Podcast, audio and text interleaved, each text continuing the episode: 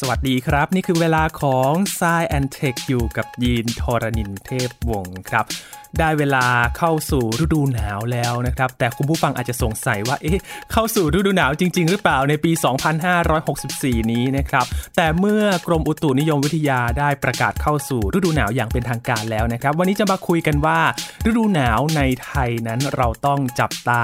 เรื่องอะไรกันบ้าง รวมถึงมีปรากฏการณ์อะไรที่น่าสนใจในฤดูหนาวนี้ ติดตามได้ใน Science Tech วันนี้คุยกับอาจารย์บัญชาธนบุญสมบัติครับ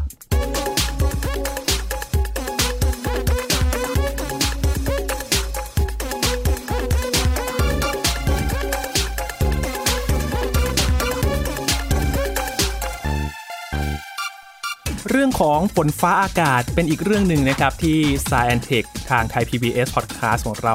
คุยกันบ่อยนะครับ โดยเฉพาะเมื่อเข้าสู่ฤดูกาลใหม่ๆนะครับ เราก็จะมาคุยกันว่า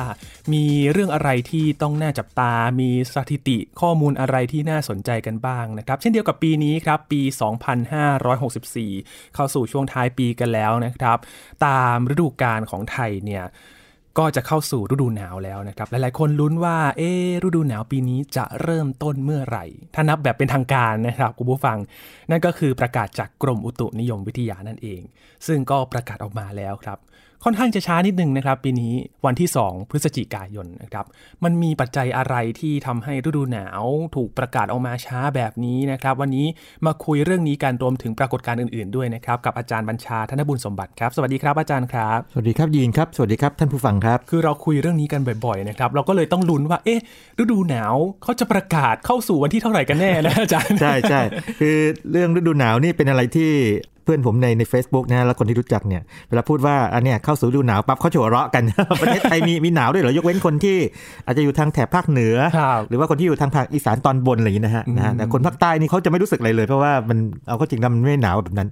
นะครับนะแต่ว่าในแง่หนึ่งมันก็มีเกณฑ์ทางอุตุนิยมวิทยาอยู่ครับนะครับแต่ก่อนอื่นเนี่ยผมอยากให้ภาพใหญ่ก่อนดีไหมครับเพราะว่าได้คคำรับว่าฤดูกาลเนี่ยนะครับพอพูดไปปั๊บเนี่ย ถ้าเราคุยกับคนคนหนึ่งเนี่ยความหมายเป็นแบบหนึ่งแปลว่าอย่างนี้ครับ สมมติเราถามว่าฝรั่งนะฮะแถบทางอเมริกาหรือทางยุโรปเนี่ยว่าฤดูหนาวของคุณคืออะไรเขาบอกว่าฤดูหนาวของเขาต้องเริ่มประมาณเดือนนู่นเดือนธันวาคมนู่นอืมถูกไหมฮะอย่างช่วงนี้นะครับช่วงนี้ที่เราคุยกันอยู่เนี่ยนะครับเดือนพฤศจิกายนเนี่ยยังเป็นช่วงฤดูใบไม้ร่วงครับแถบซีกโลกเหนือนะครับแล้วก็เป็นเอ่อใบไม้ผลินะครับในซีกโลกใต้คือทางออสเตรเลียครับนะครับนะอันนี่ต้องเข้าใจอย่างนี้ก่อนนะครับนั่นคือฤดูกาลเขาจะแตกต่างจากเราเราอยู่ภายใต้อิทธิพลลมมรสุมแล้วก็ถ้าถ้าฤดูหนาวจริงๆของทางซีกโลกเหนือเนี่ยคือต้องประมาณสักธันวาคมอืมเก็บมาธันวามกราช่วงเพราะเนี่ยคริสต์มาสนะครับอ่าหนาวนั่นหนาวจริงซึ่งเป็นซีกโลกเหนือ แต่ว่าถ้าเป็นช่วงนั้นอีกเนี่ยก็กลายเป็นฤดูร้อนของซีกโลกใต้อืมนะครับนะพวกทาง Down Under คือออสเตรเลียเป็นเหมือนกันอันนี้คือภาพแรกที่ต้องเข้าใจตรงก่อน แปลว่าอะไรแปลว่าปรากฏการณ์ทางธรรมชาติเนี่ยจะต่างกัน ถ้าเป็นฤดูหนาวแบบทางที่มันหนาวจริง ๆ อย่างทางแถบเขตอบอุ่นเนี่ยนะครับพายุฤดูหนาวก็มาใช่ไหม blizzard ต่างอืมๆนะฮะพายุหิมะนะครัฮะบพายุน้ำแข็งต่างๆวิสานี้ไม่ใช่ไอศครีมนะไม่ใช่ไม่ใช่คือถ้าไม่อร่อยแน่นอน blizzard นี่คือแรงที่สุดเท่าที่จะนั่นแล้วล่ะครับนะลมลมแรงด้วยเราเคยคุยไปในพอดแคสต์ตอนหนึ่งใช่นะครับครับเดี๋ยวยังไงเอามาแปะด้วยแล้วกันนะครับ เพราะตอนนั้นก็แม้ว่าจะวิเคราะห์เรื่องพายุฤดูหนาวเนี่ยนะครับแต่ว่าผมให้ข้อมูลที่เป็นพื้นฐานเอาไว้ว่าพายุพวกฤดูหนาวแต่ละแบบมีอะไรบ้างอืมเราจะไม่คุ้นเคยกับเรื่องพวกนี้เพราะว่าเราไม่ได้อยู่ในเขตที่เขตหนาว มันมันจะไม่แยกแยะว่าหนาวยังไงแล้วครับเราจะถามว่าหนาวจริงเหรอตอนนี้เดินไปซ้ำไป ส่วนทางออสเตรเลียเนี่ยก็คงทราบดีว่าถ้าถ้าเป็นช่วงปลายปีนี่นะครับเอาละสิมาเลยคลื่นความร้อนเอ่ยไฟป่าเอ่ยไฟป่านะครับนะครับนะทีนี้เรื่องที่ 2 ต้องเข้าใจตรงกันว่าอย่างนี้ แม้ว่ากรมอุตุนิยมวิทยาจะประกาศเรื่องฤดูหนาวของประเทศไทยก็จริงเนี่ยแต่ให้ระวังเรื่องนี้ไว้ให้ดีคำว่าฤดูหนาวของประเทศไทยเนี่ยนะครับจริงๆ แล้วอิงเนี่ยมันมีเกณฑ์อยู่ครับนะครับมีเกณฑ์อยู่ ผมให้เกณฑ์เรื่องความหนาวเย็นก่อนดีไหมครับนะคือถ้าพูดว่าอากาศเย็นปั๊บเนี่ยยินว่าอุณหภูมิสักเท่าไหร่ดี กี่องศาเซลเซียสดีมอันนี้เอาความรู้สึกธรรมดาเลยครับสำหรับยีนเนี่ยประมาณต่ำกว่า 20 องศาเซลเซียสนะอ่าถูไหต่ำกว่า 20 ใช่ไหมสำหรับคนทั่วไปคิดว่าถ้าต่ำกว่า20 นี่น่าจะเรียกว่าเย็นใช่ไหมครัครับบนะแต่ในทางวิชาการนะครับเขาก็กำหนดช่วงที่ชัดเจนนะฮะบอกว่าถ้า 16 ถึง 22.9 เนี่ยเรียกเย็น แต่ถ้าเกิดว่าต่ำลงไปถึงประมาณ8ถึง 15.9 นะฮะเอออันนี้เรียกหนาว แปลว่าถ้าเกิดว่าพูดว่าหนาวปั๊บเนี่ยให้ให้รู้เลยว่าต่ำกว่า 16 แล้วอืมนะครับ ซึ่งก็สำหรับคนส่วนใหญ่ก็คงหนาวจริง แต่ถ้าเกิดว่าต่ำกว่า 8 องศาเซลเซียส อันนี้หนาวจัดอะอันนี้หนาวจริง อันนี้หนาวหนาวนี่หนาวจริงนะครับนะ อันนี้คือเกณฑ์ เพราะฉะนั้นเวลาอ่านพวกประกาศกรมอุตุนิยมวิทยานะครับ หรือว่าเอกสารทางวิชาการอื่นๆ เว็บต่างๆ ที่ยึดอิงเกณฑ์นี้นะครับนะครับให้แยกคำว่าเย็น หนาว หนาวจัดอืมไปด้วยนะครับนั่นเรื่องแรกนะครับครับ ทีนี้เกณฑ์ฤดูหนาวประเทศไทยเป็นแบบนี้ครับยินหลักๆเนี่ยนะครับเขาจะดู 3 อย่าง หนึ่งคือเขาดูพวกลมก่อนอืมลมเนี่ยนะครับในช่วงประมาณ 100 เมตร ถึง 3,500 เมตรเนี่ยนะครับนะ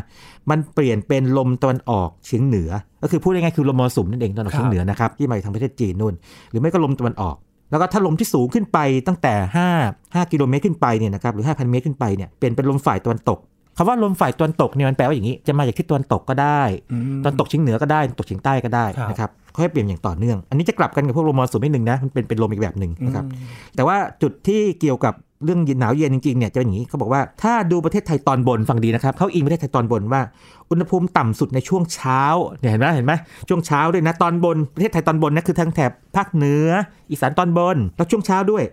เกณฑ์อยู่ในช่วงอากาศเย็นโดยทั่วไป เห็นไหมอากาศเย็นอืมเย็นก็คือเมื่อกี้16 องศาถึง 23 องศาครับนะครับประมาณนั้นครับอืมเพราะฉะนั้นจริงๆแล้วเนี่ยเราจะเห็นว่าอย่างนี้เวลาพูดว่าฤดูหนาวปั๊บเนี่ยคนทางเหนือนี่ก็พอรู้เลยนะเดี๋ยวต้องเอาเสื้อกันหนาวมาแล้วเตรียมไปซักแล้วครัมาบเตรียมแล้วนะใครอยู่บนดอยไม่ต้องห่วงอันนั้นอยู่นั้นใครเที่ยวกันอีสานเหนือก็ไม่ต้องห่วงนะอืมอีสานกลางนี่ก็อาจจะพอๆกัน แต่ถ้าพูดถึงหนาวในภาคกลางเนี่ยเริ่มสงสัยมีจริงหรือเปล่า มันหนาวตอนไหน ใช่ภาคใต้นี่ไม่ต้องพูดถึงเลย จริงๆครับภาคใต้นี่ช่วงฤดูหนาวนี่นะครับที่เป็นอย่างเป็นทางการเนี่ย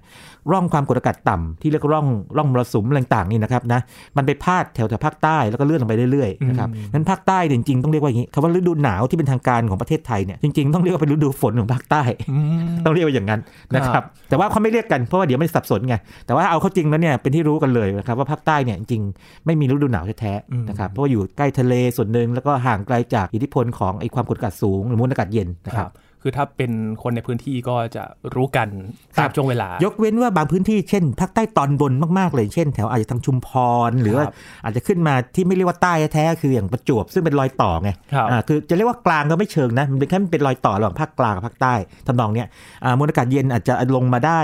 บ้างอย่างนี้นะซึ่งซึ่งอาจจะมีความเย็นอยู่ แต่ไม่มีทางหนาวจัดนึกภาพไหมครับอ่ามันไม่ไม่มีทางหนาวจัดนะครับโอเคนั่นคือภาพใหญ่ที่ต้องเข้าใจตรงก่อนเพราะว่าพอพูดว่าประกาศเข้าฤดูหนาวปั๊บในยคนหัวเราะมีจริงเลยอะไรอย่างเงี้ยแบบหนาวหนาวจนเหงื่อแตกหนาวจนแบบอะไรอย่างเงี้ย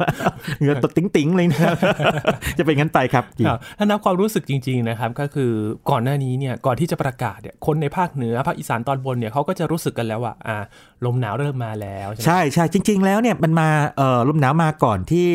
กรมอุตุนิยมวิทยาจะประกาศอีกครับนะครับนะถ้าผมเอ่อเข้าใจไม่ผิดเนี่ยผมรับทราบจากเพื่อนๆแล้วก็ตัวเองด้วยนะครับจริงเพื่อนๆรู้ก่อนเลยทางภาคเหนือเนี่ยประมาณสักสามอาทิตย์เลย อย่างน้อยประมาณนั้นเลยนะครับนะก็บอกครับมาแล้วเริ่มลมหนาวมาแล้ว แล้วก็ช่วงนี้จะเป็นช่วงที่คนบ่นเรื่องไอ้นะลูกตีนเป็ดป่ะกลิ่นมันจะเหม็นต้นตีนเป็ดตีนเป็ดนะหรือว่าเออพญาสตพญาสัตบันะครับใช่ไหมเออนะบางคนบอกว่าแค่เห็นภาพกลิ่นก็มาแล้ว ใช่ใช่ใช่ เรื่องเรื่องนี้ผมไม่เคยสังเกตมาก่อนนะเพราะผมอาจจะแบบจมูกไม่ไม่ได้ไวมากนะครับเป็นคนจมูกด้านนิดนึงนะครับแต่ว่าเพื่อนจำนวนมากบอกว่าโอ้โหไม่ไม่ชอบหน้านี้เลย เพราะว่าใช่ครับตีนเป็ดนี่แบบนั่นเลยนะ มาเลยนะฮะบ้านยีนครับอาจารย์อยู่ข้างบ้านเลยครับข้างบ้านเลยเป็นไงกลิ่นแบบหึงนี่แล้วตอนเรียนมหาวิทยาลัยนะครับ ก็คือขับรถผ่านนี่คือ ปลูกเป็นแถวเลยครับอาจารโอ้ย์โหครับครับคือถ้าดูความสวยงามก็เรื่องหนึ่งนะใช่ครับแต่พอพูดถึงกลิ่นปั๊บนี่ก็เป็นกลิ่นฤดูหนาวนะครับนะแต่ก็มีบางคนชอบเหมือนกันนะแปลกดีมีคนบอกว่าหอม แต่ว่าน้อยมากเลยนะ ส่วนใหญ่บอกไม่ไม่ค่อยพึงประสงค์เท่าไหร่ เรื่องนี้ต้องถกกันยาวอาจารมันย์ยาวนะครับนะแต่ว่าผมคิดว่าฝั่งที่ไม่ชอบนี่น่าจะชนะนะเท่าเท่าที่เห็นนะครับนะครับก็นั่นนั่นเป็นเอ่อบรรยากาศของเอ่อเรียกว่า ที่เป็นเชิงวิชาการที่ที่บอกว่ามีเกณฑ์ต่างๆนะครับยินครับ ถ้ามองในเชิงสถิติกันบ้างแหละครับอาจารย์ได้เลยนะครับลองมาดูเอ่อวันเริ่มดีไหมครับ อย่างปีนี้เนี่ยนะครับ2พฤศจิกายน ซึ่งจะช้ากว่าปีก่อนใช่ๆประมาณครับ2สัปดาห์1 2สัปดาห์นะครับแล้วก็เป็นงั้นจริงด้วยเพราะว่าถ้าเราย้อนปีนะฮะปี63นี่เริ่ม 22 ตุลาอืมนะครับปี 62 17 ตุลา61 27 ตุลา60 23 ตุลาเห็นไหมตุลาหมดเลย 2559 นะครับ 30 ตุลาคม แล้วก็ 58 เนี่ย 22 ตุลา 57เนี่ย14 ตุลาอันนี้เร็วหน่อยเนาะแล้วก็ 56เนี่ย19 ตุลาจะเห็นว่าในช่วงประมาณสักเกือบ 10 ปีที่ผ่านมานี่ยังเก่งก็คืออยู่ในช่วงปลายตุลา หรือว่าบางทีลามไปถึงประมาณสักกลางตุลาก็มีโอ้14 ตุลานะครับครับนะแต่ว่าคราวนี้มามาที่พฤศจิกายนครับ น่าสนใจมากเลยนะคครัรับบว่าเอ๊ะทำไม ตามเกณฑ์ที่กรมอุตุนิยมวิทยากำหนดเนี่ยมันมาเข้าช้าจังเลยนี่ปีอ่านี้ครับแต่ก็เป็นไปได้ครับยีนในแง่ภูมิอากาศนี่มันอาจจะแกว่งได้ประมาณสัก1 2สัปดาห์แบบนี้นะครับนะอืมแต่ถ้าเกิดว่ามันเกิดขึ้นบ่อยๆมากๆเนี่ยอันนี้คนก็ต้องพูดถึงเรื่อง climate change ไปนะครับส่วนเรื่องวันสิ้นสุดนี่ก็น่าสนใจมากเพราะว่าอันนี้คงไม่ไล่วันที่ดูแต่ว่าในช่วงที่ผ่านมาเนี่ยนะครับจะเป็นประมาณสักปลายกุมภาถึงต้นมีนาอืมนะครับเดี๋ยวคราวนี้ก็มาลุ้นกันว่าปีนี้เป็นไง ดูซิว่าการที่เริ่มต้นช้าประมาณ 2 อาทิตย์เนี่ยครับมันจะเลื่อนมันจะจบช้าด้วยไหมถ้าจบช้าคือความยาวเท่าเดิม แต่ถ้ามันจบประมาณสักปลายกุมภาหรือว่าต้นมีนา แสดงว่าฤดูหนาวหดอืมถูกถูกไหมฮะยีนครับนะฮะแบบนั้นอะเดี๋ยวเดี๋ยวมาลุ้นกันอันนี้ผมผมยังยังบอกไม่ได้นะครับครับนะแล้วก็ยังไม่เห็นเห็นทำนายด้วยว่าเป็นยังไงนะครับครับบางกระแสเขาก็บอกว่าปีนี้อาจจะหนาวนานก็มาดูกันนะครับว่าปลายฤดูหนาวนี้จะ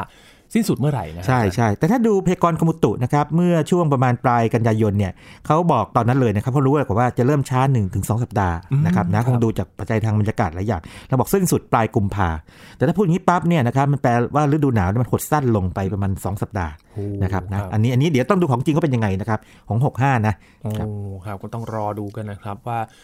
ฤดูหนาวจะสิ้นสุดเมื่อไหร่ระยะเวลาเท่าไหร่นะครัใช่ใช่แต่สิ่งที่น่าสนใจในฤดูหนาวนี้ครับ มีอะไรที่น่าติดตามกันบ้างครับครับอาจารย์ ก่อนอื่นเลยต้องเอาเรื่องพื้นฐานก่อนเรื่องอุณหภูมิก่อนเนาะครับนะครับนะ อุณหภูมิของประเทศไทยตอนบน ซึ่งเมื่อกี้บอกว่าเป็นพื้นที่ใช้วัดความหนาวหนาวเย็นใช่ไหมครับ ตอนนี้แบบอุณหภูมิต่ำสุดโดยเฉลี่ยเนี่ยอยู่ช่วงประมาณสัก 20-21 องศาเซลเซียส ซึ่งสูงกว่าค่าเฉลี่ยคือ 19.9นะครับคืออุ่นขึ้นพูดง่ายๆคือ ต่อให้ต่ำแล้วเนี่ยค่าเฉลี่ยเฉลี่ยไปหลายหลายวันเนี่ยนะครับมันอุ่นกว่าปีก่อนๆนะครับในเรื่องหนึ่งแต่ว่ามันสามารถลงมาได้ต่ำสุดนะครับประมาณสักอันนี้ไม่หมายถึงยอดดอยนะหมายถึงพื้นดินเนี่ยนะหกถึงเจ็ดองศาเซลเซียสบ้านบ้านยีนที่ลำปางนี่เป็นไงครับเคยลงไปถึงต่ำกว่า10ไหม น่าจะน่าจะมีหลายพื้นที่เหมือนกันเนาะน่าจะมีหลายพื้นที่ครับแต่ว่าจริงๆสิบก็แย่แล้วเนาะสิบก็ไม่ไหวแล้วครับอาจารย์ตื่นไปโรงเรียนนี่ลำบากแล้วใช่ใช่หกถึงเจ็ดองศานะครับพวกยอดดอยนี่เป็นที่รู้กันอยู่แล้วนะครับบางทีอุณหภูมิติดลบได้นะคครัรับบเกิดในสิ่งที่ทางกรมอุตุนิยมวิทยาเรียกว่าน้ำค้างแข็ง ซึ่งผมต้องขอประกาศไว้ทีเดียวผมไม่เน้นอีกครั้ไม่งหนึ่งนะครับไม่ไม่เห็นด้วยนะครับประกาศไว้อย่างทางการว่าเดี๋ยวจะมีข้อมูลทางวิชาการว่าทำไมนะแต่ว่ามาคุยกันทีหลัง แล้วก็ส่วนคนที่อยู่กรุงเทพและปริมณฑลอ่าคงจะสนใจ ไม่รู้เป็นข่าวดีข่าวร้ายนะครับ แต่จะบอกว่าต่ำสุดเนี่ยก็ประมาณ 15 องศาเซลเซียสนี่กรมตุบอกอย่างนั้น ก็ ก็กำลังดีแต่บางวันนะครับบางวันบางวันบางวันใช่ไหมครับบางวันครับ แต่ว่าจะไม่ลงไปต่ำกว่า 10 แน่นอน อันนี้เป็นไปไม่ได้อยู่แล้วครับแต่จริงๆตอนผมเด็กๆนี่ผมจำได้เลยนะฮะ เคยลงไปประมาณสัก 12 องศาเซลเซียสโอ้โห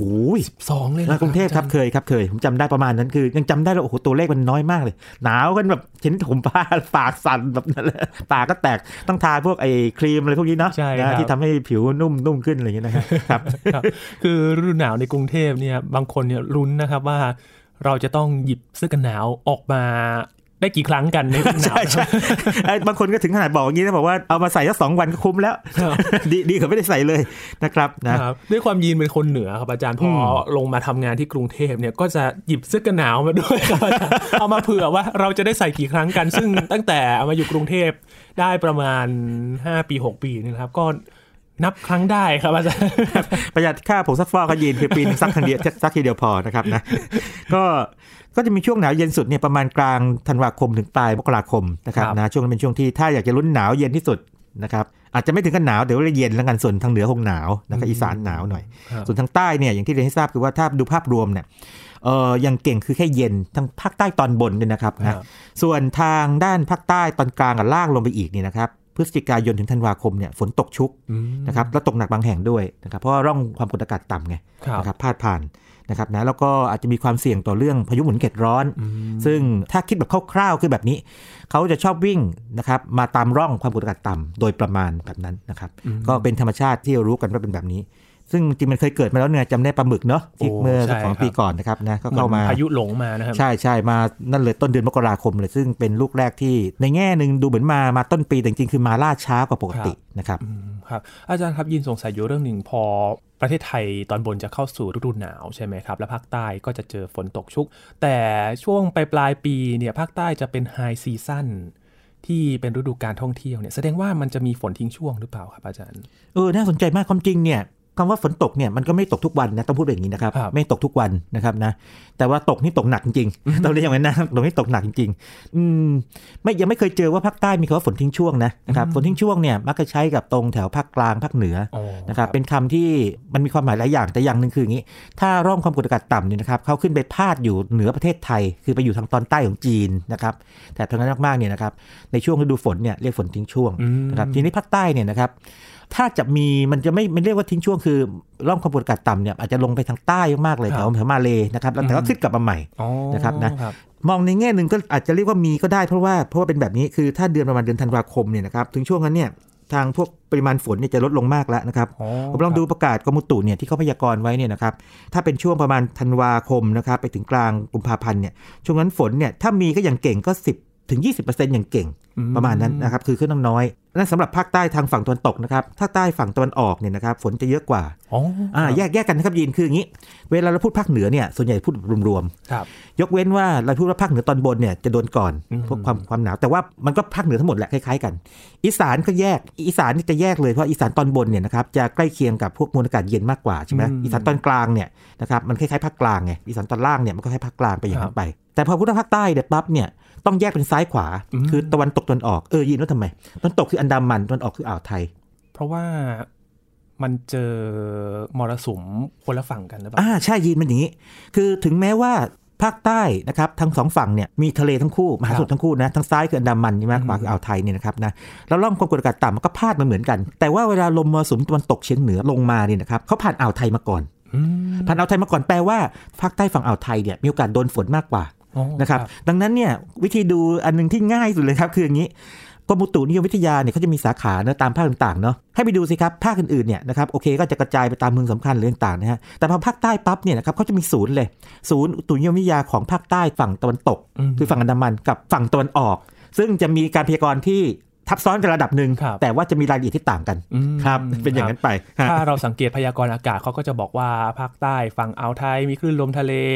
เท่านี้ใช่อันดามันใช่ก็จะมีคลื่นอ่าลองลองเทียบอย่างนี้ได้นะครับยีนอันนี้มีข้อมูลจากกรมอุตุด้วยที่เขาพยากรณ์ไว้ ซึ่งน่าจะเป็นข้อมูลจากที่แบบเฉลี่ยเฉลี่ยมาหลายปีแล้วก็บวกประกอบปีนี้เนาะอย่างถ้าเป็นภาคใต้ฝั่งตะวันตกเนี่ยนะครับช่วงปลายเดือนตุลาก่อนนะถึงพฤศจิกายนเนี่ยนะครับปริมาณฝนนี่ 40-60%นะฝนฟ้าขนองเยอะนะครับก็พูดง่ายๆคือ 50%เนี่ยครึ่งหนึ่งเลยครับในขณะที่ฝั่งตะวันออกเยอะกว่าอีกฝนฟ้าขนอง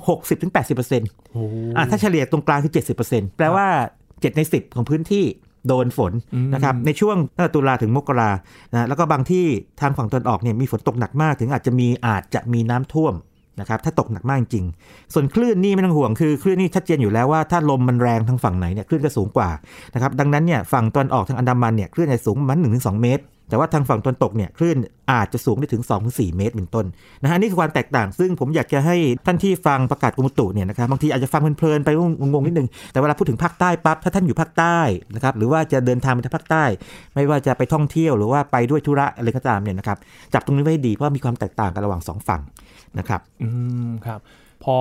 ฟังข้อมูลตรงนี้ก็นึกออกเลยครับอาจารย์ว่าพอเป็นไฮซีซั่นเนี่ยส่วนใหญ่เขาจะไปเที่ยว ฝั่งอันดามันกันภูเก็ตกระบี่พังงาทำนองนั้นมองในแง่หนึ่งจริงๆภาคใต้สวยหมดต้องพูดอย่างนี้นะ แต่ว่าเข้าใจว่าทางเอ่อพวกแหล่งท่องเที่ยวหรือว่ารีสอร์ทต่างๆอะไรต่างๆเนี่ยนะครับทางฝั่งอันดามันเนี่ยจะมีความพร้อมอ่าสูงกว่านะครับยิ่งถ้าเกิดว่าโอเคเอาแค่ภูเก็ตเนาะพังงาเนี่ยอะไรอย่างเงี้ยนะฮะก็มีความพร้อมสูงมาก แล้วก็ยิ่งถ้าเราเปิดประเทศแบบนี้นะครับก็เรียกว่าอืมคงจะ ยินดีต้อนรับนักท่องเที่ยวอะนะภายใต้การจัดการเรื่องโควิดที่ที่ต้องเรียกเข้มข้นนะครับนะเพื่อไม่ให้มันเอ่อเกิดการระบาดระลอกใหม่อ่าซ้ำระลอกใหม่ขึ้นมามากเกินไปคือคือการติดเชื้อเนี่ยคงจะมีมีอยู่แน่นอนอยู่แล้วเพียงแต่ว่าถ้าอย่างที่ทางรัฐบาลก็บอกมาว่าอยู่ในภาวะคุมได้เนี่ยผู้คนก็อาจจะเรียกว่าลดความกังวลลงไปมากอืมเพราะว่าผมว่าเรื่องสุขภาพมันต้องไปกับเศรษฐกิจ อันนี้อันนี้เห็นด้วยนะครับครับอ่าถ้าคือสุดตรงด้านหนึ่งเนี่ยไม่ดีแน่นอนอยู่แล้วนะครับอืมครับก็ต้องคู่ๆกันไปนะครับ เพื่อที่จะฟื้นฟูประเทศให้ กลับมาใกล้เคียงกับปกติที่สุดนะครับครับอาจารครับย์พอพูดถึงฤดูหนาวในช่วงนี้นะครับกลับมาทางตอนกลางของประเทศกันบ้างแล้วครับอาจารย์ได้สิ่งที่เราจะติดตามกัน อย่างหนึ่งครับอาจารย์ที่ยินชอบในฤดูหนาวนะครับอาจารย์นั่นก็คือท้องฟ้าครับอาจารย์โอ้ใช่ใช่ท้องฟ้าหน้าหนาวเนี่ยนะครับเดิมทีต้องที่ว่าเดิมทีเนี่ยนะครับปกติจะค่อนข้างฟ้าใสๆหน่อยใช่หรือไม่ก็อาจจะขุ่นๆถ้าเกิดว่ามีฝุ่นมีอะไรนะฮะแล้วก็ไร้เมฆแต่หลังๆเนี่ยแปลกมากเลยนะครับผมสังเกตมาประมาณ 3 ปีเนี่ยนะครับท้องฟ้าหน้าหนาวนี่แทบไม่ต่างกันหน้าฝนเลยบางบางครั้งทำไมครับอาจารย์ไม่ไม่แน่ใจเหมือนกันแต่ว่าอย่างหนึ่งคือถ้ามีเมฆมากจะมีความชื้นเข้ามาเยอะนะอันอันนี้ยังยังยังข้องใจอยู่เหมือนกันแต่ว่าโดยรวมแล้วเนี่ยนะครับน้อยกว่าแน่นอนนะครับนะน้อยกว่าแน่นอน ดังนั้นเนี่ยนะครับในช่วงเช้าๆเย็นๆเนี่ยนะครับถ้าเกิดว่าไม่มีเมฆมันมีข้อดีอย่างหนึ่งเหมือนกันนะคืออย่างนี้ ช่วงเช้าๆนะครับก่อนดวงอาทิตย์ขึ้นนิดหนึ่งนะฮะเราจะเห็นแต่แสงสีบนท้องฟ้านี่สวยเลยฟ้าสีสวยสวยมากสวยมากครับครับสีนี่หวานมากนะฮะแล้วถ้าใครดูเป็นเนี่ยนะครับ เนื้อพวกแสงเงินแสงทองเนาะมันจะมีแค่สีม่วงๆด้วยเออนะเรียกฟ้าสีม่วง purple light นะครับนะแล้วฝั่งตะวันกลับกันเนี่ยนะครับจะเป็นสีชมพูนะครับเรียกว่า belt of Venus นะครับลองลองไปฟังพอดแคสต์ตอนก่อนๆที่ผมพูดเรื่องท้องฟ้าสีต่างๆดูนะฮะน่าจะเป็นแบบนี้นะครับแล้วก็ในฤดูหนาวเนี่ยมันก็จะมีเมฆสองแบบที่น่าสนใจมากที่ไม่ค่อยเจอในหน้าอื่น อะผมต้องพูดอย่างนี้เดี๋ยวหลังจากที่เจอมาแบบซ้ำๆหลายครั้ง อย่างหนึงคือมันเป็นเมฆคล้ายๆเป็นผ้าห่มลองคิดถึงผ้าห่มผืนใหญ่ๆ เป็นผ้านวมนะ มาห่มไว้ครึ่งฟ้า อีกครึ่งหนึ่งฟ้าใสนะฮะคือมาเป็นปื้นเลยนะแบ่ฮะงกันชัดเจนเลยชอบใช่อ่าบางทีเขาเรียกเมฆแบ่งฟ้าบ้างอะไรบ้างนะพวกนี้มันจะมีชื่อทางวิชาการมันแต่ผมจะไม่เอ่ยแล้วกันแต่ว่าจะบอกว่าเป็น character หรือว่าเป็นลักษณะอย่างหนึ่งของหน้าหนาวเลยบอกว่าถ้าเจอเมฆแบบนี้เนี่ยส่วนใหญ่จะโผล่ในหน้าหนาวนะแต่ว่าไม่จำเป็นนะ แต่ว่าหน้าหนาวนี่โอกาสเจอมากกว่า อันนี้อันนี้เขาต้องยืนยันแล้วนะครับ แต่อย่างหนึ่งที่เราเจอที่แปลกใจมากในช่วง 3 ปีที่ผ่านมาคืออย่างนี้ครับ วันไหนถ้าลมหนาวมาแรงๆนี่นะครับ มันจะเกิดเมฆจานบินขึ้นกลางเมือง เมฆจันทร์บินเมฆจันทร์บินเป็นอย่างนี้ครับ ยีนนึกถึงขนมครกเนาะเอามาสองฝานะเอาคิดแบบง่ายๆนะขนมครกฝาหนึ่งสองฝานะหิวเอามาเลยครับเอาเอามาหิวเลยยังไม่กินข้าวใช่ไหมเอามาประกบกันเห็นไหมมันจะเป็นรูปเลนส์นะอ่าจันทร์บินอ่าทำนองนั้นอาจจะเบี้ยวเบี้ยวๆหน่อยอ่าพูดอย่างนี้อาจจะเข้าใจง่ายนะหรือคิดถึงเอ่อรูปถั่วก็ได้ถั่วเขียวถั่วอะไรไม่ถั่วเขียวจะไม่เหมาะเป็นถั่วเป็นแบนๆหน่อยอะนะฮะถั่วเป็นแบนๆหน่อยแต่เมื่อกี้พูดถึงขนมครกนี่น่าจะดีสุดละขนมครกสองฝาประกบกันนี่มันชัดกว่าเนาะเอ่อผมให้สถิติเลยดีกว่านะครับเมื่อวันที่ 17 ธันวาคม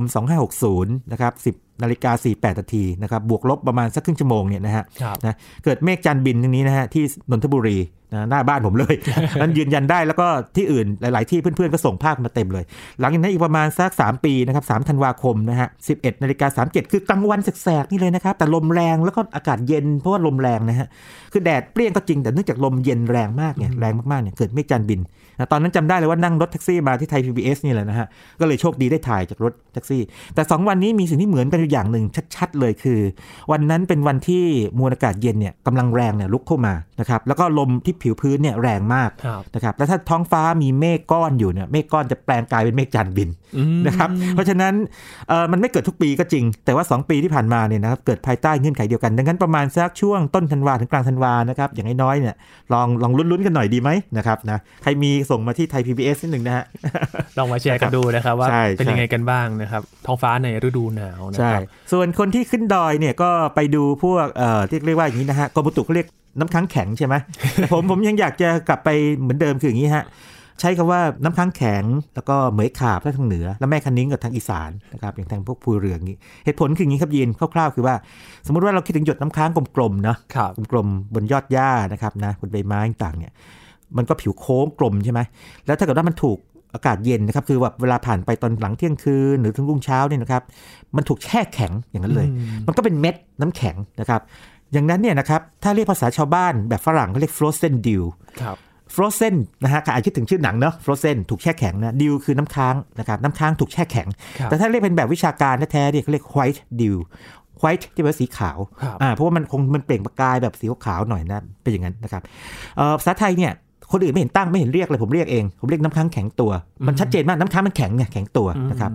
ทีนี้สิ่งที่คนไปดูกันนะครับนักท่องเที่ยวไปเที่ยวชมกันนะครับที่เป็นเกล็ดๆน้ำแข็งนะครับพวกนี้ไม่ใช่เม็ดน้ำแข็งแบบนั้นนะฮะพวกนี้เป็นผลึกเหลี่ยมๆอาจจะเป็นแผ่นๆ อาจจะเป็นแท่งอืมๆแล้วก็มีรูปร่างแหลมๆ ก็มีนะฮะแต่เป็นผลึก เกิดจากไอน้ำที่อยู่ในซาบแก๊ส แปลงกายมาเป็นน้ำแข็งโดยตรง ของแข็งโดยตรง เมื่อกี้นี้ที่บอกน้ำค้างแข็งตัวเนี่ยคือเหลวกลายเป็นแข็ง แต่อันนี้ครับคือไอน้ำกลายเป็นแข็ง แบบนี้ภาษาอังกฤษเรียก hoar frost ซึ่งผมเชื่อว่าคนไทยนะครับโบราณเนี่ยเขารู้จักกันมานานแล้วล่ะก็เรียกเหมยขาบอืมแล้วก็ทางเหนือนะแล้วก็ทาง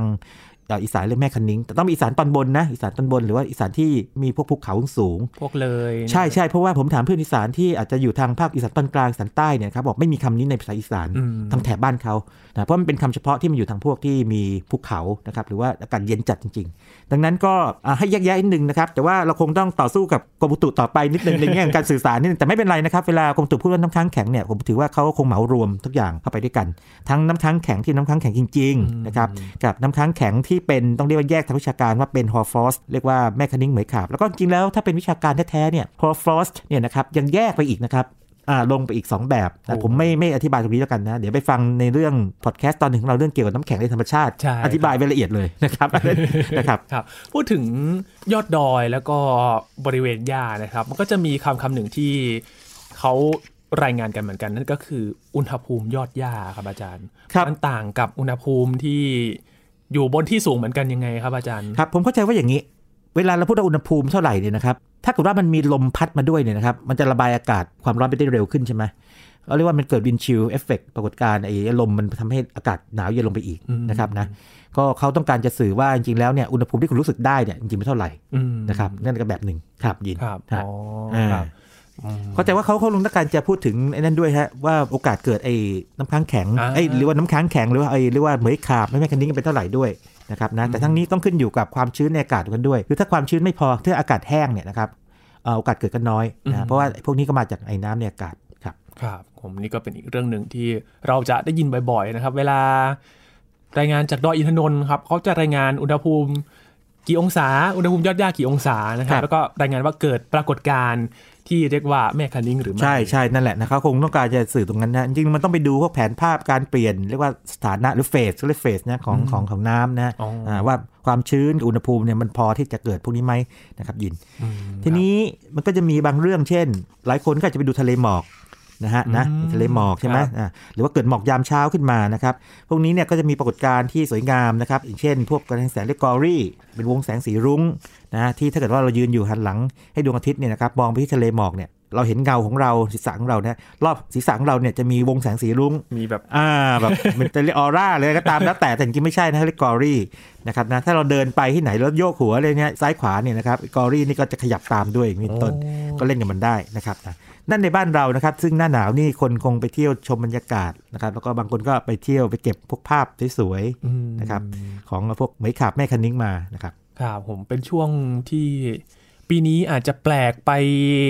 จากปกติอีกสักนิดนึงนะครับ อีกปีหนึ่งเนื่องจากว่าโควิด -19 มานะครับ การไปเที่ยวอาจจะเป็น new normal กันนะครับอาจารย์ใช่ใช่แต่ว่าก็ไปติดตาม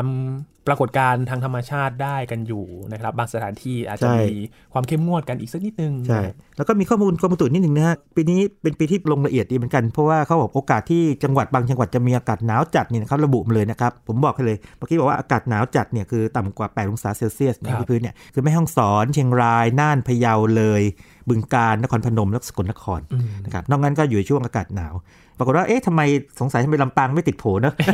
ไม่ใช่ลำปางนี่น่าจะหนาวหนาวจัดทีเดียวนะคือพูดถึงเชียงรายนี่ไม่ต้องห่วงอยู่แล้วเนาะครับอยู่เหนือสุดอยู่แล้วแต่ลำปางมักจะไม่ค่อยติดโผอากาศหนาวจัดเท่าไหร่ติดโผอากาศร้อนแทนใช่ไหมใช่ครับ ร้อนนี่มา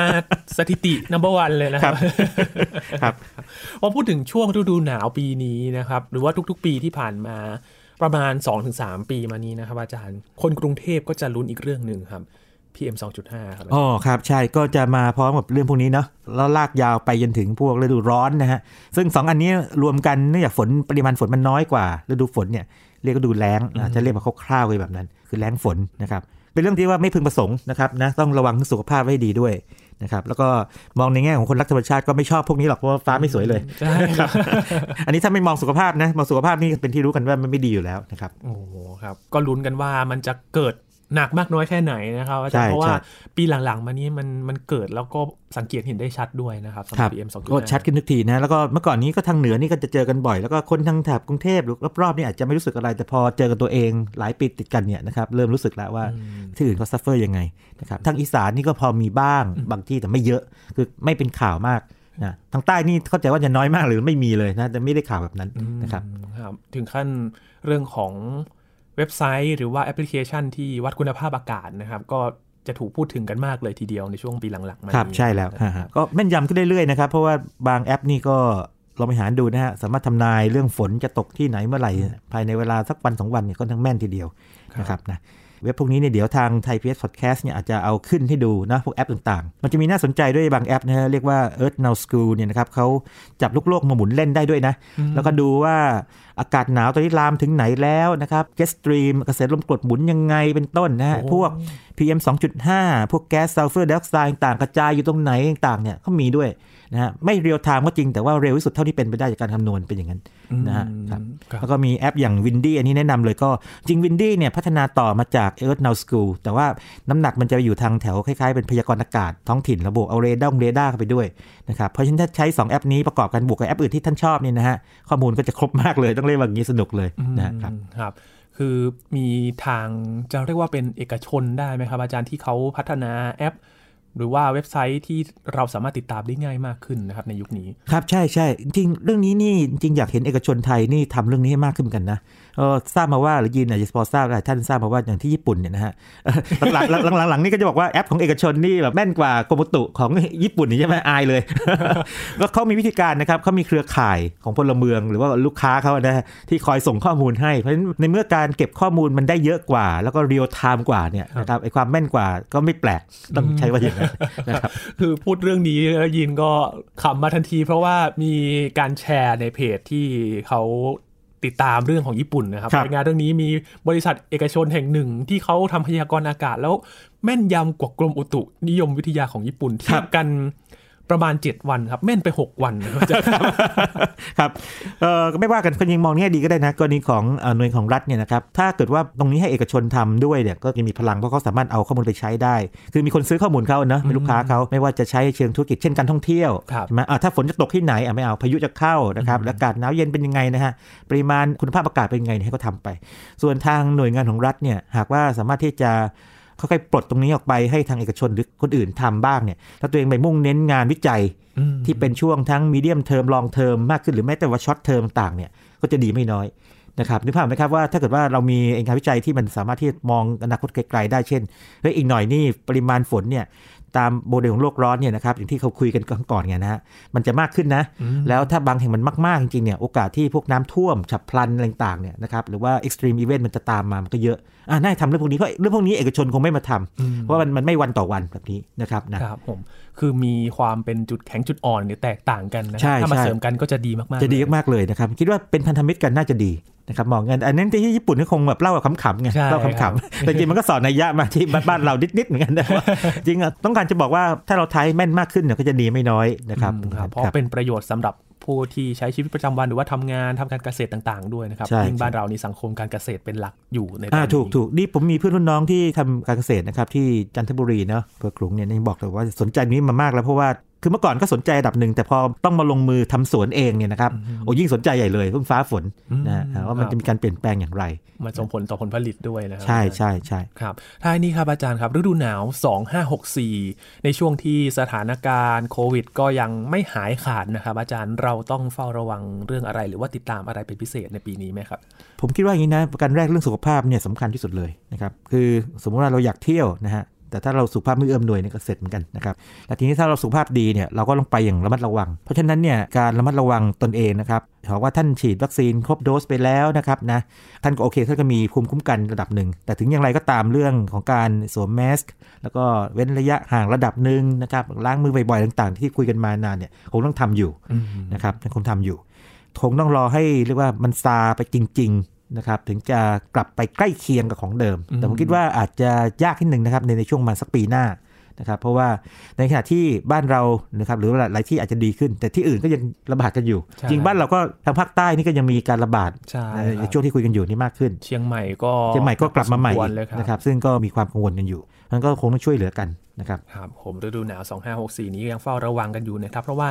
อย่างที่เราคุยกันในวันนี้นะครับ ทางองค์การอนามัยโลกก็เตือนแถบยุโรปว่าจะระบาดอีกระลอกหนึ่ง เพราะว่าเข้าสู่ฤดูหนาวด้วยนะครับ อาจารย์ก็ต้องระวังกันด้วยครับ แต่ว่าสิ่งที่เราอยู่ที่ไหนก็ติดตามได้ครับ นั่นก็คือท้องฟ้าหน้าหนาวนะครับ ไม่ว่าจะเป็นเช้าหรือเย็นนะครับ ถ่ายภาพเก็บบรรยากาศไว้ก็ดีนะครับ เป็นอีกสีสันหนึ่งในช่วงฤดูหนาวที่น่าสนใจเหมือนกันนะครับ วันนี้ขอบคุณอาจารย์บัญชามากยินดีๆมากเลเลยยคครัรับ นี่คือ Science Tech นะครับคุณผู้ฟังติดตามรายการกันได้ที่ www.thaipbspodcast.com ครับรวมถึงพอดแคสต์ช่องทางต่างๆ ที่คุณกำลังรับฟังเราอยู่นะครับอัปเดตเรื่องวิทยาศาสตร์ เทคโนโลยี และนวัตกรรมกับเราได้ที่นี่ทุกที่ทุกเวลากับไทย PBS Podcast ครับช่วงนี้ยีนทอรานินเทพวงศ์พร้อมกับอาจารย์บัญชาธนบุญสมบัติลาไปก่อนนะครับ สวัสดีครับ